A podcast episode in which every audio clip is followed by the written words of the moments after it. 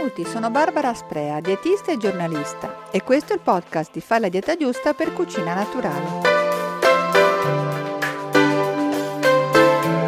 Questa manciata di giorni che ci separano dalle feste, invitare finalmente amici, colleghi o parenti a cena è una piacevolissima consuetudine, però poi, a prescindere dai canonici giorni di festa, le occasioni conviviali continueranno fino all'Epifania, sommando alla fine tante giornate, dove certamente si mangia tanto e si brucia poco. Per ridurre in parte questo effetto, che poi si tradurrà in un aumento di peso, Oggi parliamo di come in realtà risulti semplice ridurre l'impatto energetico dei menù che si preparano a casa, grazie a qualche semplice accorgimento.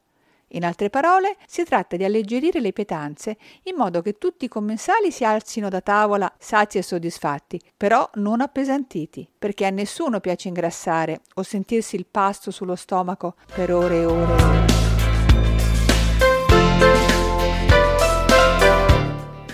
Prima di entrare più nel dettaglio, volevo dire che la strategia di base, la più importante quando si vuole preparare dei pasti più equilibrati e sani, e che vale per tutti i giorni dell'anno è questa qui.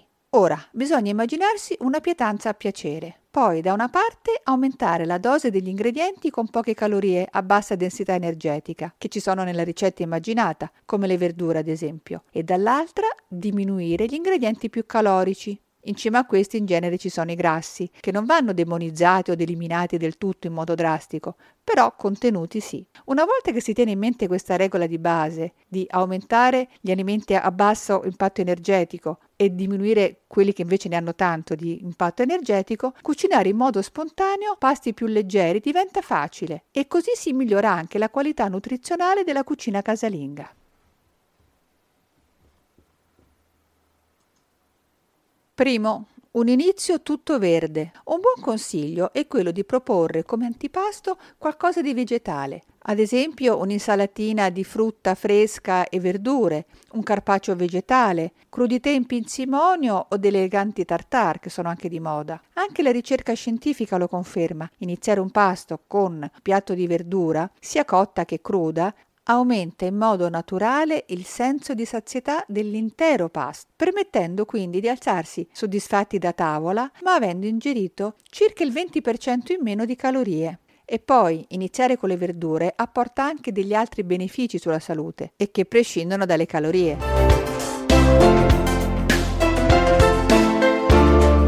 Secondo, primi piatti da far crescere.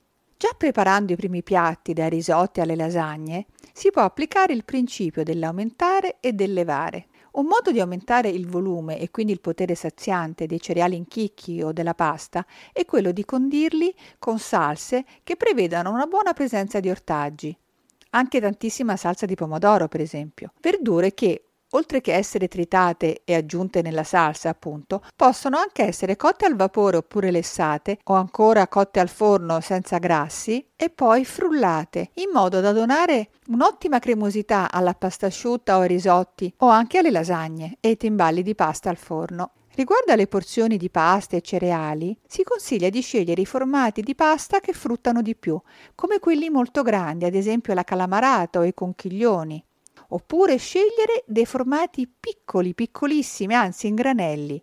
Il riso basmati, il couscous, la polenta e i semolini crescono tantissimo e anche 60-80 grammi risultano più che sufficienti per una porzione. Riguardo ai condimenti, il loro bisogno si riduce tantissimo se si usano sia degli ortaggi frullati che anche dei legumi per mantecare.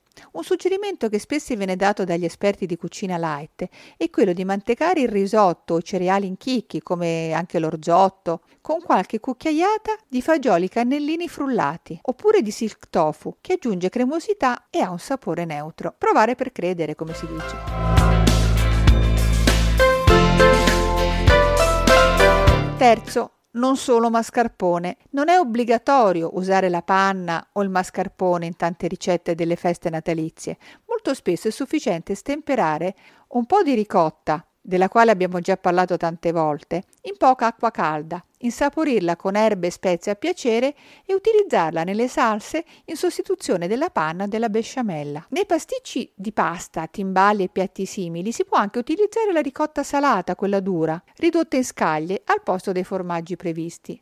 Un altro trucco tagliagrassi può essere quello di sostituire il latte e lo yogurt interi con gli equivalenti scremati. Lo yogurt compatto, tipo quello greco, può invece sostituire il mascarpone utilizzato per farcire panettoni e pandori, oppure per alleggerire salse come la maionese, magari facendo metà e metà, insaporendo il tutto con l'aggiunta di erbe aromatiche come capperi o prezzemolo che danno sapore ma zero calorie. E poi si può anche preparare un goloso tiramisù insaporendo della ricotta con cacao e caffè usandolo al posto del mascarpone. Passando al burro, ricco di grassi saturi di colesterolo, vale il concetto che non deve essere bandito dalle tavole, ma che nell'ambito di una dieta equilibrata e sana non bisogna esagerare con il suo consumo.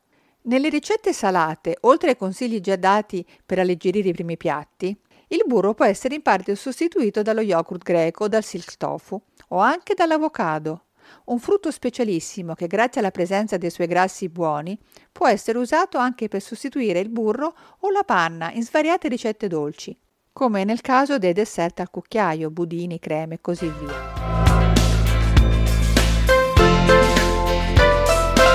Quarto, meno grassi in padella.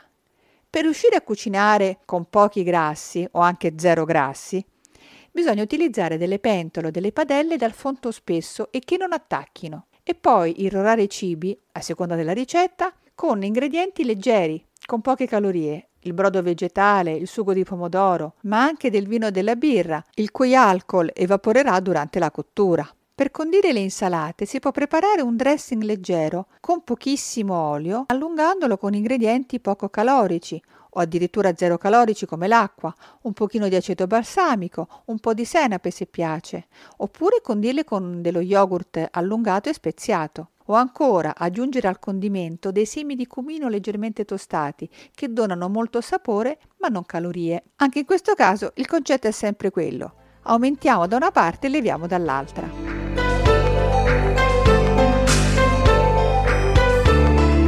Quinto, dulcis in fundo.